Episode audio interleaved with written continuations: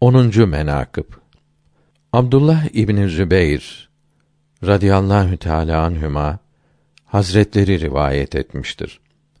İmamı Hasan radıyallahu teâlâ anh hazretleriyle bir sefere çıkmıştık.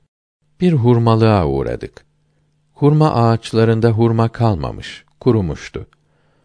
Orada konakladık. Abdullah İbni Zübeyr der ki, ben arzu ettim ki, ne olaydı, bu ağaçlarda hurma olsaydı. İmamı Hasen'e dedim.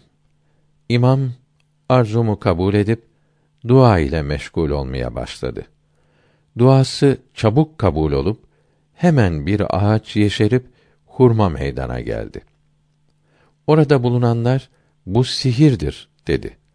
Hayır, Resulullah'ın torununun duası ile Allahü Teala yarattı buyurdu. Şevahidün Nübüvvede böyle yazılıdır.